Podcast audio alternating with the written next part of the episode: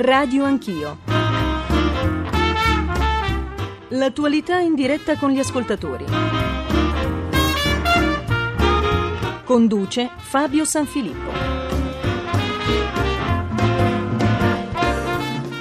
Dopo il rigore l'Italia pensi alla crescita, lo dice il governatore della Banca Centrale Europea Jean-Claude Trichet, ricordando che il potenziale del nostro paese è immenso, mentre appunto la crescita non è in linea con le capacità complessive dell'Italia. Dopo l'incontro di ieri sembra essere tornato il quasi sereno nei rapporti tra Berlusconi e Tremonti, a questo punto la domanda è quale piano per lo sviluppo. Buongiorno e ben ritrovati a Radio Anch'io, ricordo subito i nostri riferimenti a beneficio degli ascoltatori, il numero verde intanto 800 05 0001 e l'indirizzo di posta elettronica radioanchio chiocciolarai.it. Saluto Maurizio Sacconi, buongiorno, Ministro del Lavoro e delle Politiche Sociali, che eh, lo dico subito potrà stare con noi solo per pochi minuti perché è impegnato in un incontro dove fra l'altro immagino si comincerà a mettere a punto il piano per la crescita, Ministro. Intanto uh, quale sarà il profilo della politica economica del Governo? Innanzitutto continuare a garantire stabilità, il bisogno primario della stabilità di finanza pubblica eh, deve essere continuamente alimentato. Eh, noi abbiamo eh, l'obiettivo ambizioso di raggiungere il pareggio di bilancio nel 2013, i provvedimenti adottati sono stati giudicati dalla Banca Centrale Europea, dalla Commissione Europea eh, anche più recentemente dal Fondo Monetario provvedimenti sufficienti a, a, raggiungere questo obiettivo, probabilmente anche più che sufficienti. E, e su questo pavimento di stabilità è possibile ora dare impulso alla crescita che eh, non può avvalersi come in passato, eh, oltre una certa misura, del contributo della spesa pubblica. E pertanto la crescita deve essere sostenuta eh, soprattutto con misure eh, che non costano, con misure che liberano la capacità di sviluppo che eh, c'è nella nostra economia a partire da, da quelle attività che eh, concorrono a, a, rendere più competitivo il nostro paese attraverso le infrastrutture. Eh, appunto sulle ipotesi insomma, delle quali si legge sui giornali in questi giorni eh, sono insomma, sostanzialmente due diciamo, i pilastri eh, di questa, eh, chiamiamola impropriamente manovra, ovvero infrastrutture e semplificazione. Ce ne sono altre sul tavolo, Ministro? Ma, eh, innanzitutto sono queste e non sono poca cosa. Eh, sì, certo. Le infrastrutture eh, devono essere realizzate con più tempestività, noi abbiamo bisogno di investire su eh, porti, aeroporti, eh, telecomunicazioni, penso alla banda larga, soprattutto alle reti di nuova generazione. Eh, questi, questi investimenti sono realizzati talora dai concessionari o dai licenziatari che eh, devono garantirli in relazione al rapporto che eh, hanno stabilito con lo Stato.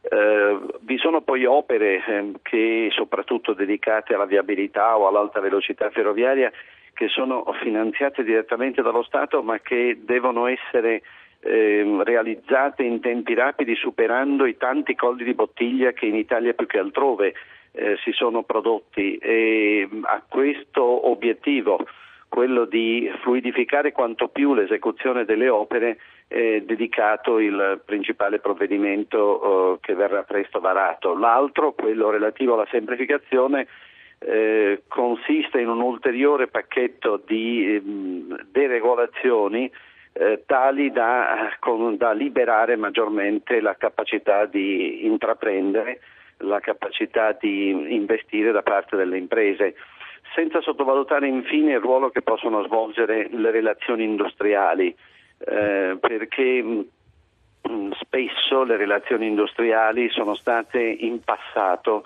un freno alla capacità di crescere e di crescere con occupazione.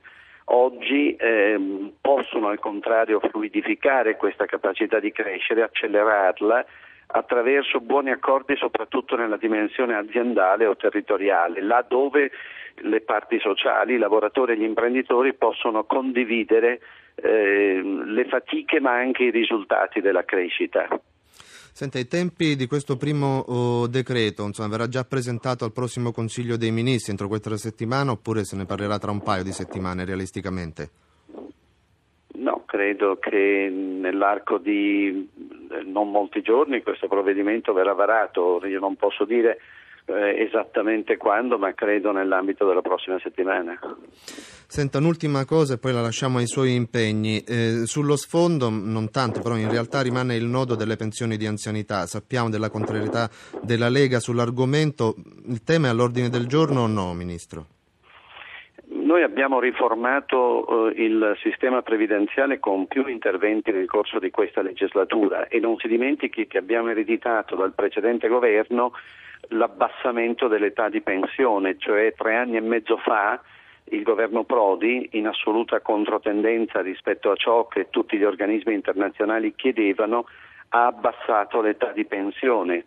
E, mh, ironicamente eh, o paradossalmente ha finanziato gli oneri conseguenti alzando i contributi dei contratti di apprendistato, cioè disincentivando il, il contratto eh, tipico per i giovani per entrare nel mercato del lavoro attraverso l'integrazione tra esperienze lavorative e apprendimento eh, e mh, ha, ha, ulteriormente alzato i eh, contributi più in generale sul lavoro che già erano alti e oggi sono al 33%. Eh, noi partendo da lì abbiamo riformato il sistema che a regime, cioè nel medio e lungo periodo, eh, è assolutamente in equilibrio. Ci sono transizioni verso, questo, eh, verso questi punti di equilibrio che eh, sono il frutto del punto di incontro tra le esigenze della sostenibilità finanziaria e quelle della sostenibilità sociale, cioè perché si fanno transizioni per dare tempo alle persone di organizzarsi in relazione alle nuove regole e ehm, queste transizioni possono essere modificate, sono state modificate eh, e possono ulteriormente essere modificate. Credo che soprattutto dovrebbe ispirarci un patto tra generazioni eh, in favore dei più giovani, del loro futuro previdenziale, del loro eh, ingresso nel mercato del lavoro quanto più tempestivo. Va bene Ministro, grazie per essere stato con noi a Riade Anch'io, la ringrazio oh, davvero. Intanto do il benvenuto agli altri ospiti che sono collegati con noi telefonicamente, Enrico Cisnetto, Massimo Mucchetti, Stefano Manzocchi, Alberto Quadro Curzio, Riccardo Pauncelli, ma eh, adesso farei intervenire però eh, intanto Enrico Letta, buongiorno, vice segretario del Partito Democratico, buongiorno Letta. Buongiorno a voi, agli ascoltatori e a tutti i suoi ospiti. Ha sentito il ministro Sacconi, io mm, insomma, probabilmente partirei dall'ultima parte, cioè sul nodo delle eh, pensioni, quando oh, insomma, ha, ha, tirato in ballo il precedente eh, governo dicendo che aveva fatto delle cose poi che non andavano così bene, l'abbassamento dell'età pensionabile e quant'altro. Insomma, vuole replicare a queste affermazioni?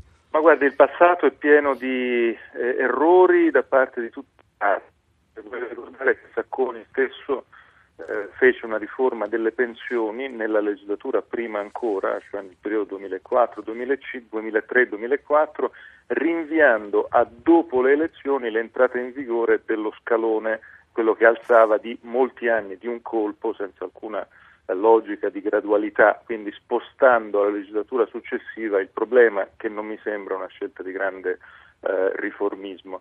Il tema però se mi permette, rispetto a tutto il complesso delle cose che ha detto Sacconi sì. e alle cose che sta dicendo il governo in queste ore, anticipando un fantomatico decreto per lo sviluppo, è che il tempo è scaduto. La sabbia nella clessidra è finita, sono tre anni che discorsi vaghi come quelli che abbiamo appena sentito, più semplificazioni, più sviluppo, un mercato del lavoro migliore, li sentiamo e soprattutto sono è ormai due anni che periodicamente parte il film del decreto sviluppo. Sì. Eh, il, l'ultima volta è accaduto tra febbraio e maggio di quest'anno, dove abbiamo fatto una sfilza di trasmissioni televisive e radiofoniche a discutere di un fantomatico decreto sullo sviluppo che poi il governo fece, eh, fece a maggio, lo ha approvato a luglio Adesso si riparla di un altro decreto, faccio notare che non sono stati ancora fatti i principali atti attuativi di quel decreto che il governo ha fatto in primavera. Penso per esempio alla eh, norma di attuazione eh, del, eh, del credito d'imposta sull'occupazione al sud, annunciato, approvato, non è stato fatto ancora nulla di concreto. Allora io penso, questo è uno dei motivi per i quali eh, noi diciamo che questo governo non è in grado di andare avanti, perché questo ragionamento tutto centrato sugli annunci, ma poi la concretezza di fatti, atti che facciano svoltare l'economia italiana, che diano eh, segni, che diano risorse, che diano la direzione di marcia e non siano semplicemente qualche piccolo buffetto dato qua e là per accontentare una o l'altra categoria e per dar l'idea che si sta facendo qualcosa. Insomma, le imprese stanno soffrendo, le imprese fa- fanno fatica oggi, le imprese eh, e i lavoratori sono in difficoltà, le pubbliche amministrazioni non pagano nei tempi dovuti. Le difficoltà sono eh, enormi, sono dovute anche a una situazione internazionale e nessuno lo vuole negare, la situazione internazionale incombe e pesa, ma proprio per questo c'è bisogno in Italia di scelte che siano molto nette e molto secche. Ecco appunto Letta, alle... resta, resta, il fatto insomma, che il eh, nostro PIL cresce poco, le stime più recenti ci danno uno 0,3%, la domanda è cioè, cosa fare? Ma io no, non ho dubbi che le voci di una iniziativa che non può essere un'iniziativa piccola, parziale e soprattutto non può essere a costo zero. La logica con la quale il governo dice facciamo un intervento a costo zero vuol dire che non hanno intenzione di fare praticamente nulla. Qui c'è bisogno di un'operazione complessiva, l'operazione complessiva vuol dire una riforma del fisco che sposti pesi da una parte all'altra, quindi non a costo eh, zero, ma per alcuni deve essere a costo e per altri deve essere eh, a vantaggio, quindi uno spostamento di pesi da chi sta fermo chi non eh, muove risorse a chi invece deve essere avvantaggiato, invece chi rischia, chi investe, chi crea lavoro. Il tema del costo del lavoro, noi dobbiamo modificare il peso. Eh, Saccone prima ha detto una cosa sulla quale sono in totale disaccordo.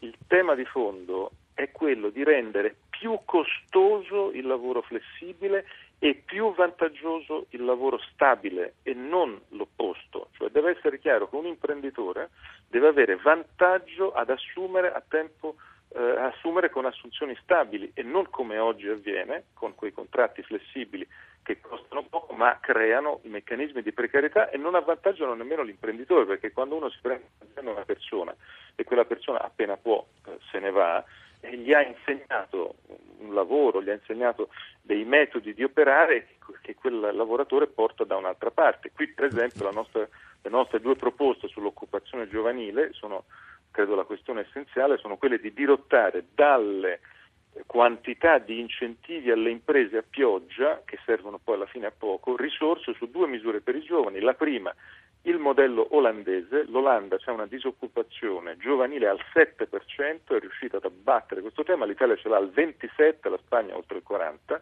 Il tema di fondo è consentire ai giovani che studiano di cominciare anche a lavorare. Questo meccanismo che in Olanda ha funzionato creerebbe la possibilità per i nostri giovani di assaggiare l'esperienza professionale già a 20 anni, a 19 sì. anni, a 21 anni, cosa che eh, purtroppo da noi non avviene. La seconda, sempre in questa logica, tasse zero per chi eh, assume un giovane eh, sotto i 30 anni per tre anni di fila togliere gli incentivi alle imprese per metterli su una misura come questa vuol dire al lavoratore dare la possibilità da giovane di avere un contratto stabile, non soltanto quei contratti di sei mesi in sei mesi che non danno la possibilità di farci una famiglia e di guardare al futuro, e al datore di lavoro di avere collaboratori stabili e non quei collaboratori appunto con i quali fai un pezzo di strada e poi ti fermi. Questo è sono alcune pillole, sì. ce ne sono tante altre su cui discutere, però il concetto è che questi temi si affrontano con una prospettiva e non con la logica della sopravvivenza. Senta Lelta, un'ultima domanda che in realtà la fa un ascoltatore attraverso una mail che in sintesi chiede ci vuole o non ci vuole una patrimoniale per uscire dalla morsa della speculazione finanziaria? Guardi, non c'è dubbio che noi dobbiamo affrontare il tema del debito, noi abbiamo un peso 120% del nostro, della nostra ricchezza è il nostro debito. Eh, sul deficit annuale eh, l'Italia ha fatto sforzi importanti in questi anni e siamo vicini al pareggio di bilancio. ma non basta, il problema è il debito, perché ed è il motivo per il quale è necessario eh, lavorare perché ci sia un abbattimento secco di una parte di questo debito, perché questo debito ci costa ogni anno 100 miliardi di euro soltanto di interessi passivi non per ridurlo, ma per mantenerlo in vita. Cioè noi ogni anno spendiamo una cifra immensa che è più del doppio di quanto spendono i francesi e gli spagnoli, è, è una volta e mezzo quello che spendono i tedeschi ed è una cifra che non possiamo permetterci. Questo debito va abbattuto ed è evidente che per abbatterlo sono necessari interventi che abbiano a che fare con i patrimoni, con i patrimoni pubblici innanzitutto, sì. c'è tutto un capitolo di smissioni che dobbiamo affrontare, l'Italia deve affrontare e ovviamente con una partecipazione anche eh, dei privati. Grazie allora anche Enrico Letta per essere stato con noi, vice segretario del Partito oh, Democratico. Enrico Cisnetto intanto, allora diceva Letta il problema è il debito, uh, insomma che ne pensi dei due interventi Sacconi prima e Letta dopo? Penso che dire, nessuna uh, componente dell'attuale classe dirigente politica italiana, in particolare politica, abbia eh, diciamo, la coscienza a posto e le carte in regola perché eh, il tema della stagnazione permanente di, di questo paese è data almeno 17 anni fa, eh, il centro-sinistra e il centro-destra si sono alternati e si sono divisi più o meno equamente questo lungo periodo di tempo e la stagnazione è continuata perché eh, eh, siccome noi dobbiamo guardare non tanto ai risultati del PIL in assoluto, che peraltro parlerebbero già da soli, ma in relazione all'andamento degli altri, a cominciare dai paesi europei, noi in, que- in questi anni abbiamo avuto una crescita di un punto inferiore alla media europea continuativamente ogni anno, quindi abbiamo accumulato un punto di PIL di, di ritardo ogni anno eh, siamo stati l'unico paese dell'area OXE ad avere, insieme col Giappone, ad avere due anni di recessione anziché uno, 2008-2009. Abbiamo avuto la perdita di PIL più alta, 6 punti e mezzo in quei due anni, che ci sia stata sempre nell'area OXE.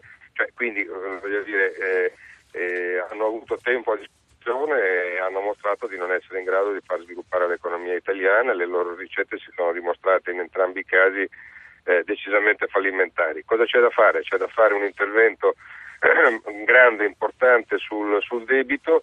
Avremmo dovuto dire all'Europa che era sbagliato chiederci di azzerare il deficit, ma soprattutto avremmo dovuto presentare un piano alternativo su, e credibile sul debito, perché intervenendo sul debito, peraltro eh, abbattere in una misura importante il debito significa anche ridurre evidentemente il, il deficit perché si riducono gli eh, passivi che quest'anno con i tassi a questi livelli sicuramente arriveranno ai 100 miliardi e eh, riducendo il debito creano anche degli spazi per recuperare denaro per fare investimenti. L'idea che si possa uscire da questa situazione eh, con eh, misure a costo zero ci vogliono perché naturalmente ci sono una serie di misure che, ci vogliono e non capisco perché a costo zero non siano state fatte nel corso di questi anni eh, ma ovviamente non basta, occorre mettere sul piatto una quantità non indifferente, ma sto parlando di decine e decine di miliardi, non di qualche pugno di, eh, di milioni, eh, per fare grandi investimenti sulle infrastrutture materiali e immateriali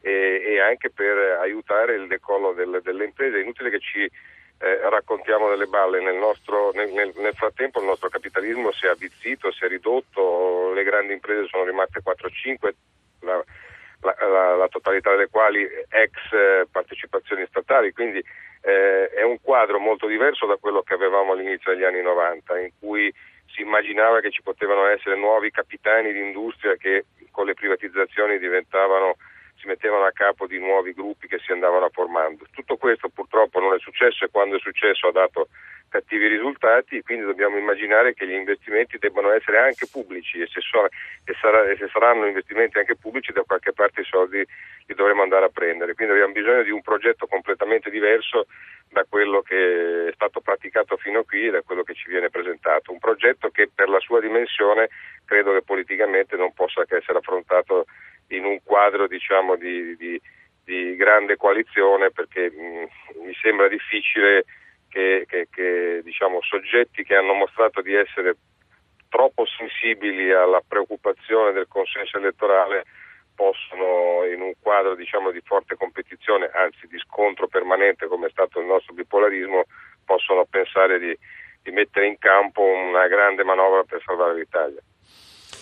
Grazie Cisnetto. Stefano Manzocchi, buongiorno, economista, insegna alla LUIS eh, Guido Carli. Eh, è possibile dire, mh, eh, uno sviluppo a, a, costo zero sostanzialmente e poi se è sufficiente la leva eh, delle infrastrutture? Buongiorno. Ma dunque, eh, rispetto alle analisi precedenti, eh, io credo che noi dobbiamo intanto riconoscere che l'Italia in qualche modo è stata un precursore in questo senso che nel decennio appena trascorso, cre- quindi dal 2001, la crescita a livello globale si è fondata sul debito, che è stato prima un debito privato in molti paesi, soprattutto nei paesi anglosassoni, e poi un debito pubblico quando il debito, il debito privato è diventato chiaramente insostenibile e i governi negli Stati Uniti, in Inghilterra e poi negli altri paesi sono intervenuti a sostegno ad esempio delle istituzioni finanziarie.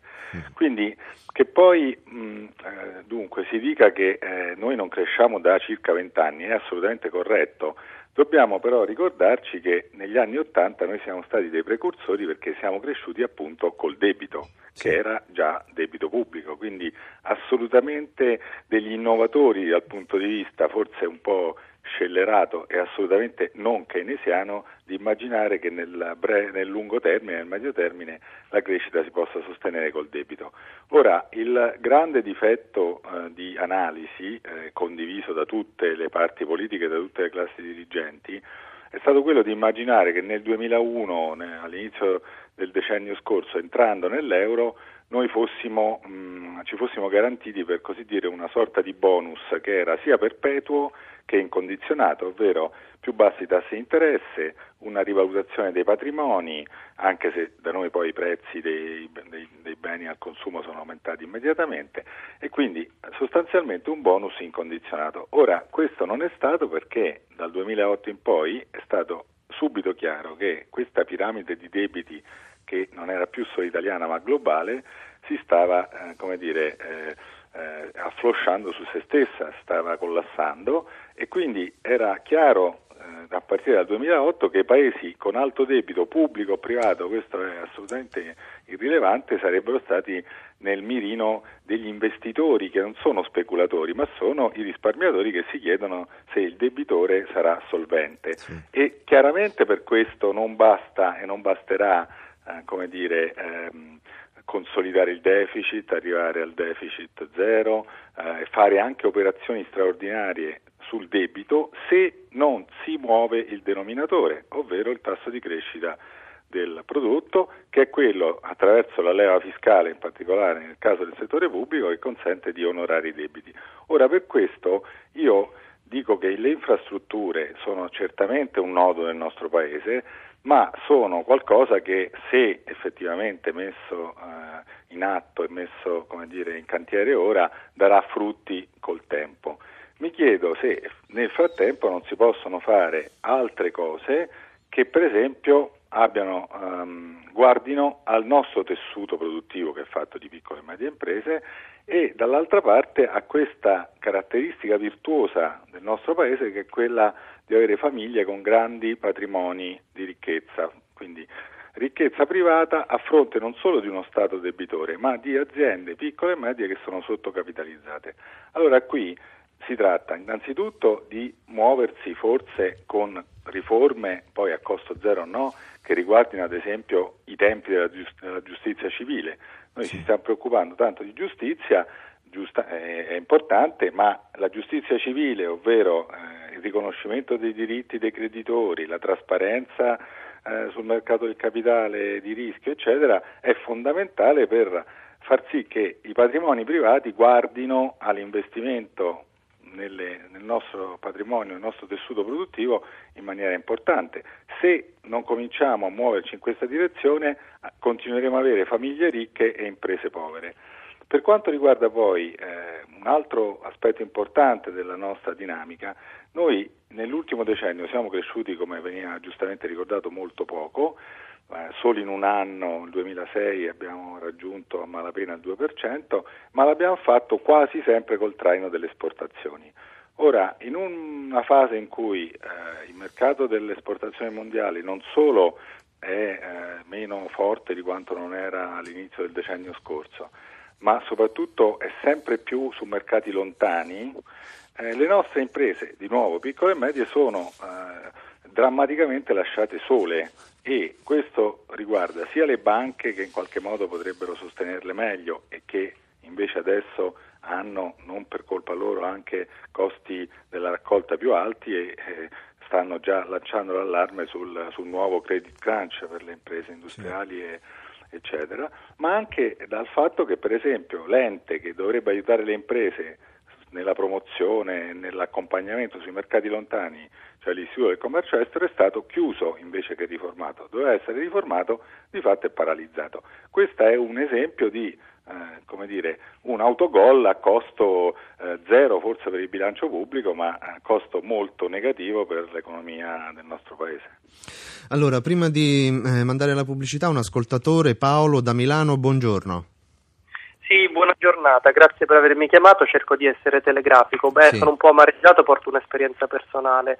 Lavoro per un'azienda privata importantissima in Italia di telecomunicazioni che si occupa principalmente di cellulari, ma anche telefono di casa, eccetera.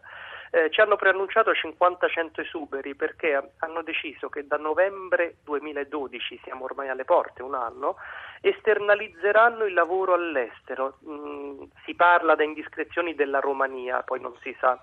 Sì. Eh, e sappiamo, seguendo l'esempio di altre aziende famose, io sinceramente da trentenne non arriverò alla pensione, sì. non ci credo, ma così neanche riuscirò a continuare a lavorare. Adesso quella mia domanda anche agli economisti, intanto fa sorridere sentire parlare di eh, nuovo decreto della crescita. Però la prego di, di, fare la domanda e dobbiamo andare in pubblicità. La, la domanda è come è possibile frenare questo sistema di, eh, delle aziende che stanno esternalizzando all'estero, cioè si chiude la stalla quando sono usciti i buoi, si potevano mettere dei paletti prima? Grazie. Allora, le risposte subito dopo la pausa pubblicitaria, a tra poco. Appuntamento con l'arte contemporanea. Da giovedì 6 a lunedì 10 ottobre, Art Verona, la fiera delle gallerie italiane. Mostre, eventi, novità. artverona.it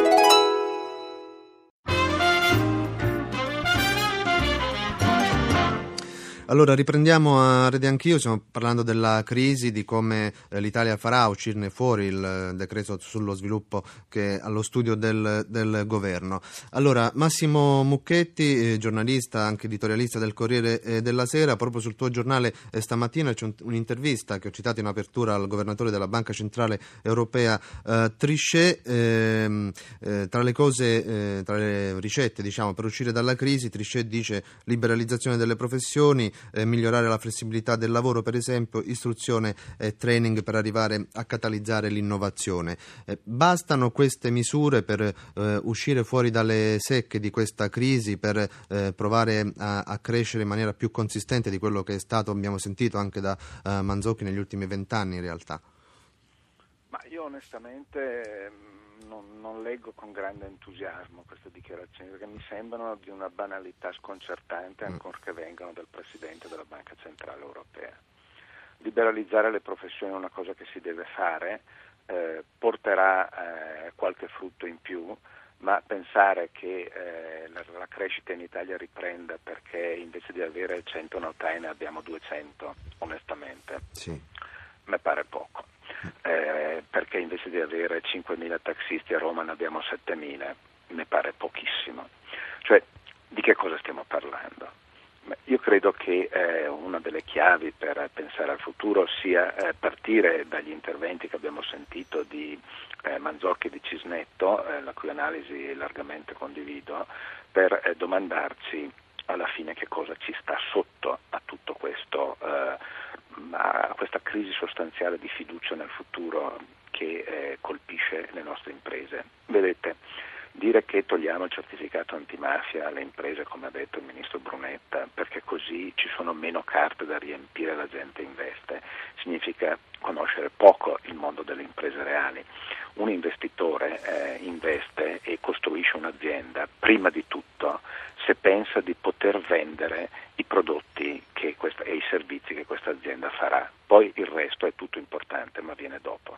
Ci sono state epoche in Italia e nel mondo occidentale in cui i sindacati erano straordinariamente più forti di quanto sono oggi, in cui la conflittualità all'interno delle aziende era straordinariamente più alta, in cui i politici mettevano balzelli, carte, cartacee di più di quanto non facciano adesso, eppure la gente investiva. Come mai? Perché pensava di poter vendere e in effetti vendeva, aveva conferme dalla realtà. Ora, il punto cruciale l'ha toccato, l'ha toccato Manzocchi quando dice, eh, dice eh, non possiamo pensare come ieri di far ripartire l'Italia, ma io aggiungerei anche l'Europa, eh, pensando soltanto alle esportazioni. Le esportazioni sono una cosa utilissima, ma in questo mondo avremo dei giganti che competono con noi con maggiore forza e, e, questo sarà abbastanza inevitabile.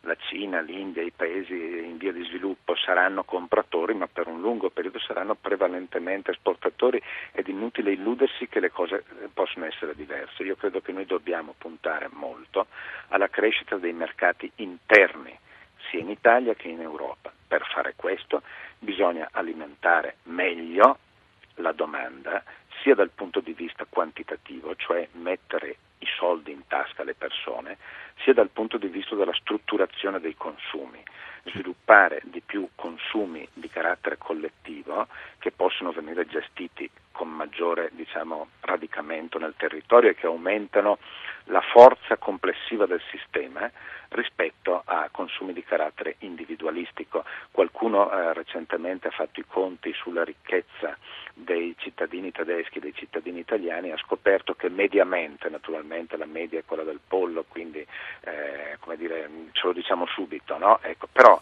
mediamente i cittadini italiani sono più ricchi dei cittadini tedeschi, eppure nessuno ha dei dubbi che la Germania sia un paese più forte dell'Italia e che oggi i tedeschi abbiano maggior fiducia nel proprio paese e nella propria economia di quanto non abbiano i più ricchi cittadini italiani.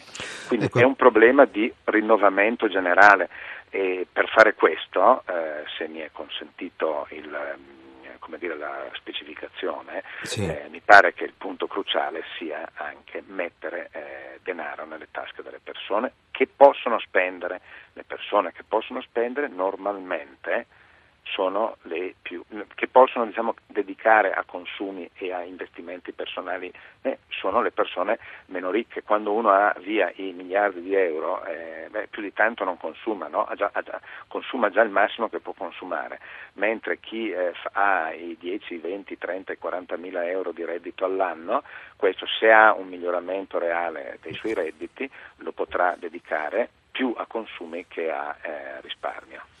Professore Alberto Quadrio Curzio, buongiorno intanto, grazie per aver atteso così tanto, però eh, il suo punto di vista, diciamo, eh, la sua analisi sia su quanto insomma, ascoltato fino adesso e su come fare per uscire dalle secche di questa crisi.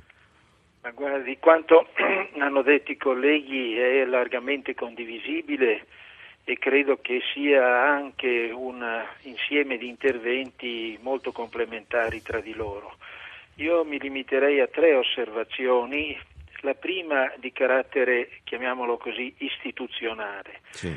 È chiaro che il nostro Paese ha bisogno di una continuità dell'azione governativa in politica economica che obiettivamente eh, non c'è stata negli ultimi eh, dieci anni. Io credo che invece gli anni 90 abbiano avuto ben maggior continuità nell'azione di politica economica e abbiano prodotto dei buoni risultati sotto il profilo dell'aggiustamento dei conti pubblici che obiettivamente a causa di una crescita molto debito degli anni precedenti, anni 80, erano molto disastrati. Quindi il primo punto a mio avviso è trovare una forma di continuità dell'azione di politica economica che non rimetta tutto in discussione o addirittura all'interno di una stessa compagine governativa rimette in discussione da un'ora all'altra o da un giorno all'altro, come è accaduto negli ultimi mesi, l'azione di politica economica. La seconda osservazione, sempre con riferimento alla finanza pubblica, è che io malgrado mi renda conto dell'attrattività di un'azione con un taglio secco del debito attraverso un'imposta patrimoniale, eh, credo che sarebbe molto meglio un sistema di tassazione anche sul, sui patrimoni che abbia una certa continuità e che sia sempre associato a una correzione di finanza pubblica attraverso gli usuali strumenti di finanza pubblica e non attraverso quelle che sono delle imposte straordinarie. Bisogna notare che eh, recentemente, negli ultimi sei anni, considerando gli ultimi sei proiettati fino al 2014, quindi 2009-2014, le misure di correzione di finanza pubblica poste in essere in Italia sono imponenti e tuttavia ci sono dei gravi problemi come quello dei titoli di Stato che continuano a soffrire e quello dell'evasione che ahimè è in parte corretta ma continua a essere di grandi dimensioni sì. ed infine una crescita che non decolla. Io aggiungerei a dire che eh, anche una ulteriore misura di finanza pubblica corrente per eh, migliorare ulteriormente l'indebitamento netto, che peraltro arriverà, io penso, al pareggio nel 2013-2014, non servirebbe a granché sul tasso di interesse che noi stiamo pagando, perché qui c'è una questione di fiducia sul sistema Italia, che è una fiducia complessa, da un lato una fiducia nell'azione di politica economica, che ovviamente dipende dal governo, da un altro lato la convinzione che il nostro Paese cresce poco. Su questo si potrebbe discutere a lungo, ma eh, credo che i dati siano inequivoci sotto questo profilo. Allora come si può fare a far crescere di più questo Paese? Beh, innanzitutto bisognerebbe riuscire a riallocare bene il gravame fiscale perché eh, noi stiamo marciando verso una pressione fiscale del 44% sul PIL e tuttavia sappiamo che ci sono ancora delle, tasse, delle sacche di evasione importanti, così come degli eccessi di fiscalità su determinati eh, soggetti che generano reddito e generano crescita, ai quali invece bisognerebbe decurtare eh, la pressione fiscale. Sotto questo profilo eh, credo che eh, al di là della dichiarazione di intenti di questo governo eh, quando fu insediato nel 2008, io suggerirei a tutti di rileggersi il documento di programmazione economica e finanziaria di questo governo del 2008, il quale aveva enunciato cinque azioni strategiche per equazione tributaria, piano industriale per la pubblica amministrazione, semplificazione, interventi per lo sviluppo e federalismo fiscale. Sì che letti a quel tempo erano davvero molto interessanti e tuttavia eh, ci avviciniamo adesso al consuntivo e vedremo quanto è stato fatto. Allora dicevo come si fa a rilanciare la crescita?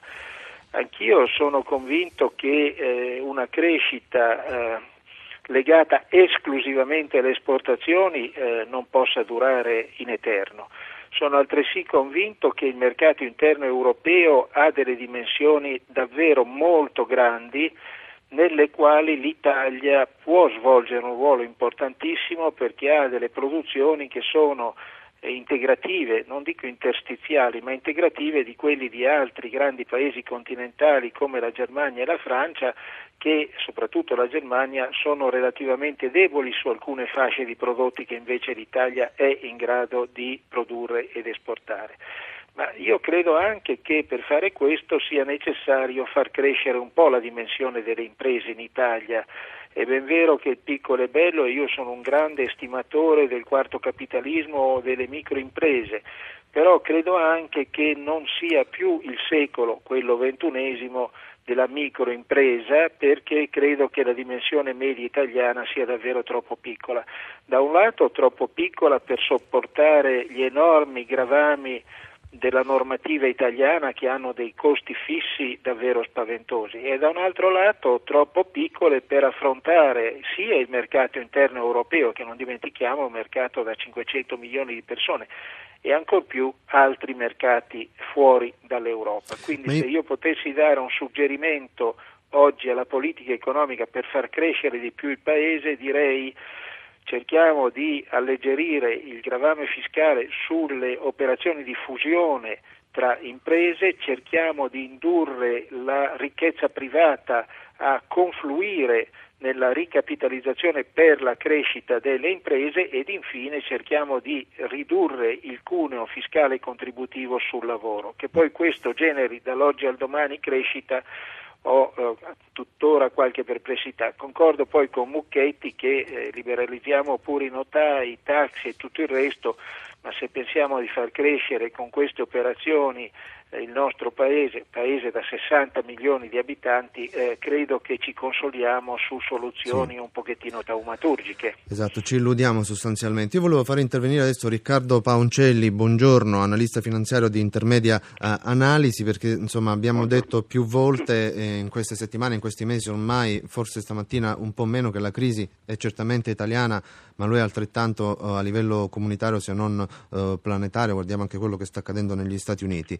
Eh, mh, a livello oh, diciamo, comunitario in questi giorni si parla eh, del, dell'introduzione della Tobin Tax, eh, per esempio, ma molti chiedono o comunque si chiedono perché la Banca Centrale Europea, mh, per esempio, restia ad abbassare il tasso di sconto. Queste due misure, a suo giudizio, potrebbero mh, servire come dire, eh, per arginare questa crisi? Questa crisi non nasce dalla, da una vera e propria crisi di sistema questa crisi eh, a mio avviso è una crisi finanziaria, non è una crisi economica e purtroppo l'Europa si porta dietro un vecchio retaggio che è quello di eh, sostanzialmente pensare che i governi possano per decreto risolvere le crisi. Le crisi si risolvono eh, intervenendo sulle cause che le hanno eh, generate. Eh, nel nostro caso, per esempio, il, la Tobin Tax è un modo per arginare una, um, la necessità di eh, dare una regola alle imprese che operano in alcuni settori. Mi perdoni, ricordiamo che la Tobin Tax è la tassa sulle transazioni finanziarie. Certo. Okay. Eh, però si, è, eh, si, interviene sempre su un solo settore. Dall'altro canto la Banca Centrale Europea continua a perseguire un obiettivo che non è di tutti gli europei, ma che è soprattutto della Bundesbank. Non dimentichiamo che sostanzialmente assistiamo ad un potere politico tedesco nei confronti del resto degli appartenenti all'Unione Europea che è veramente imbarazzante e che ha generato sino ad oggi tutte le conseguenze politiche e finanziarie che noi possiamo testare tutti i giorni proprio per seguire i criteri di politica economica della Germania, non certo di tutti i paesi europei. È vero, non si può vivere di esportazioni per tutta la vita, però certamente la Germania negli ultimi vent'anni ci ha costruito la sua crescita che continua imperterrita e ce l'ha costruita forse sulle spalle di tutti gli altri, perché l'euro è una creatura voluta dai francesi e usata dai tedeschi. Oggi ci troviamo di fronte a una divisa che ha tutti gli svantaggi di una divisa forte perché ha poco potere d'acquisto in casa propria ed è sopravvalutata all'estero e non ha i vantaggi di una moneta debole, cioè il dollaro che in questo momento ha ancora grande forza eh, anche grande potere d'acquisto a casa sua, ma che all'estero eh, veramente permette alle esportazioni americane di riprendere fiato. Abbiamo avuto tutti gli svantaggi e nessun vantaggio ad oggi. Se questo si tramutasse in una coesione politica, in una coesione fiscale, in una unificazione del diritto del lavoro dei vari paesi dell'Unione Europea, allora nel futuro potremo pensare sicuramente ad un avvenire più roseo per le nostre generazioni.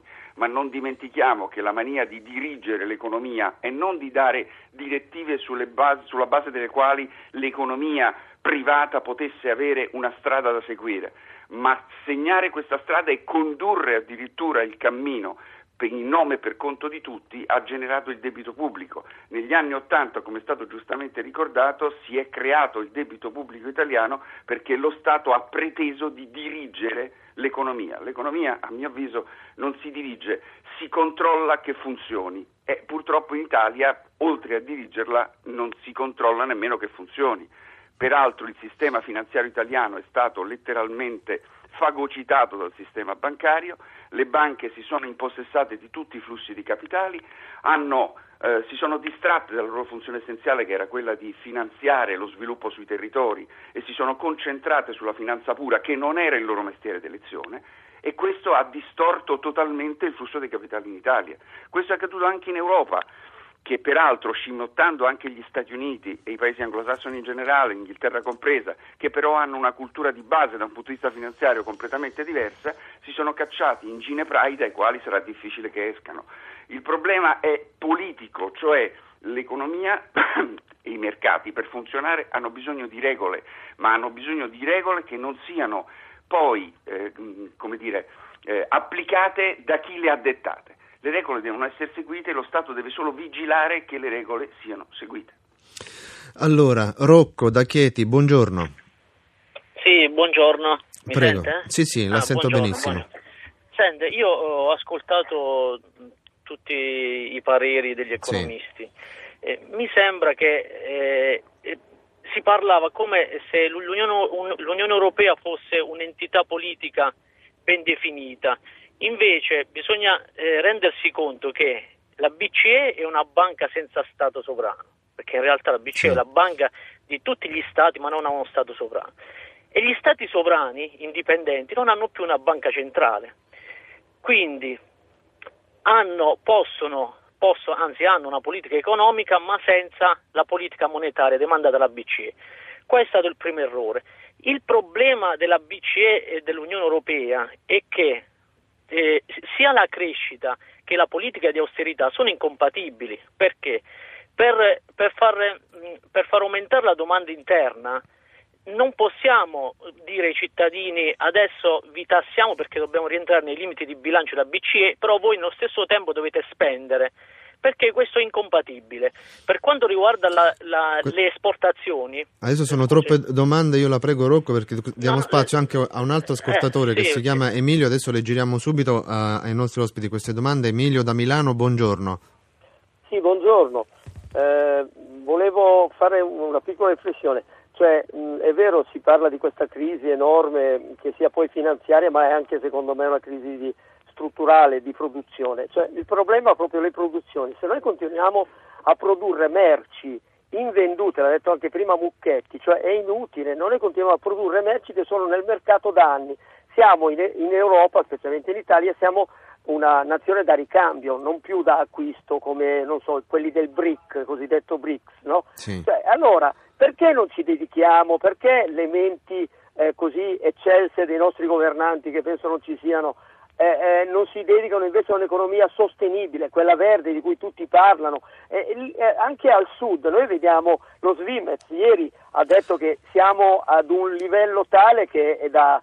Cioè, eh, cioè, non so cosa possa succedere prima o poi. Allora perché non recuperiamo tutto quello che anche Obama penso voglia fare negli Stati Uniti, sì. che è da recuperare, cioè le scuole. Assolutamente chiaro anche il suo pensiero, io uh, la interrompo così diamo modo ai nostri ospiti di, insomma, di, di, di rispondere, eh, naturalmente chiedo estrema sintesi anche ai nostri ospiti, comincerei eh, da Riccardo uh, Pauncelli, eh, politica di rigore e crescita non vanno d'accordo, diceva il nostro ascoltatore. Beh, vero fino a un certo punto. Eh, prendendo ad esempio la capacità di decisione della Fed e quindi degli Stati Uniti, eh, c'è da dire che forse il vero problema non è tanto o non è soltanto mandare d'accordo crescita e rigore, ma è fare in modo che la catena di comando si accorci. Se l'Europa continua a metterci secoli per prendere una decisione, qualunque decisione prenda, anche quella giusta, diventa automaticamente sbagliata. Quindi il problema è semplificare la catena di comando, fare in modo che le decisioni siano rapide e siano soprattutto efficaci nel momento in cui vanno prese, non sei mesi dopo. Il problema Grecia è eclatante. Quello che si doveva fare oggi, che si è fatto oggi o che si sta tentando di fare oggi perché ancora non è detto, doveva essere fatto un anno e più fa. E questo dà la misura di quanto sia difficile parlare di politica economica in Europa, sì. posto che possiamo parlare ancora di questo tipo di Europa. Massimo Mucchetti, ritardo politico dell'Europa, insomma, mi pare sia evidente, eh, sostanzialmente immagino sia anche condivisibile l'analisi da parte tua di Pauncelli. Ma io so, condivisibile eh, con qualche precisazione, sì. nel senso che eh, certamente l'Europa sta soffrendo i limiti della sua costituzione politica incompiuta no? e quindi è tutto giusto. Noto tuttavia che anche gli Stati Uniti che vengono citati ad esempio di eh, sistema politicamente efficiente si sono incartati per sei mesi su una cosa abbastanza incomprensibile ai più come era il tetto al debito pubblico nella legge di bilancio federale, no? Sì. Eh, per cui voglio dire, non è che abbiamo molto da imparare e la crescita in America si sta fermando, i dati che erano stati eh, fatti girare eh, negli scorsi trimestri sono stati corretti al ribasso in modo significativo. Cioè, credo che oggi ci sia un problema generale di tutto l'Occidente e la difficoltà che ha il sistema politico a prendere decisioni eh, celeri ed efficaci è perché il nodo davanti al quale ci troviamo è un nodo sostanziale molto difficile ed è lo spostamento della ricchezza da chi se l'è intascata finora in larghissima quantità e ha determinato uno sviluppo squilibrato dell'economia verso le classi più deboli che possono garantire una base di mercato più ampia. Eh, siccome questa è una cosa che riguarda molto, eh, molto a che vedere con eh, i ceti dominanti in più o meno tutti i paesi dell'Occidente, più o meno tutti i paesi dell'Occidente sono al palo in questo modo. L'Italia ha qualche eh, problema in più, c'è un Berlusconi sulla testa che costituisce quello che gli economisti chiamerebbero un badwill, cioè un avviamento negativo, sì. no? però sottostante c'è un problema che è uguale in tutti i paesi dell'Occidente. Grazie Massimo Mocchetti, professor Quadrio Curzio. Rapidamente faccio una domanda secca perché abbiamo parlato di, eh, di debito e poi mentre intervenivano gli altri ospiti mh, pensavo di farle questa domanda, ma sarebbe auspicabile, se ne è parlato nei giorni scorsi, che la Cina per esempio acquistasse eh, nostro debito sovrano? Ma guardi, il debito sovrano di qualunque Stato è collocato sui mercati e quando viene acquistato e soprattutto se viene acquistato da quelli che sono degli acquirenti che intendono detenerlo per un periodo di tempo sufficientemente lungo, terminologia alquanto ambigua, non c'è che da rallegrarsene. Detto questo, la Cina con i suoi fondi sovrani e circostanze Persifiche ha una ricchezza finanziaria disponibile sui 2.000-2.500 miliardi di dollari che non è poca cosa. Vorrei però aggiungere una parola anche sull'euro e sull'Europa. Io vorrei interrogare me Davvero rapidamente, professore. E anche gli altri colleghi su che cosa sarebbe successo all'Italia se l'Italia fosse rimasta un free rider fuori dall'euro e fuori dall'Europa. Io preferisco trovarmi nell'Italia così come oggi con tutti i suoi problemi dentro l'euro, dentro l'Unione monetaria e dentro l'Europa che non fuori. Ho l'impressione che se fossimo rimasti fuori i nostri guai sarebbero stati ben maggiori. Bene, grazie a tutti i nostri ospiti. L'appuntamento come sempre eh, Radio Anch'io domani, subito dopo il GR1 delle 9, intorno alle 9.05. Avete ascoltato Radio Anch'io, ha condotto Fabio Sanfilippo, regia di Anna Posillipo, assistenti al programma Alberto Agnello, Alessandro Bonicatti, Valentina Galli, Francesca Mechelli, coordinamento tecnico di Carlo Silveri. Potete iscrivervi alla mailing list e ricevere le anticipazioni sulla trasmissione del giorno dopo scrivendo a radioanchio.it. Archivio puntate podcast su www.radioanchio.rai.it. Pagina Facebook Radio Anch'io, Radio 1 Rai.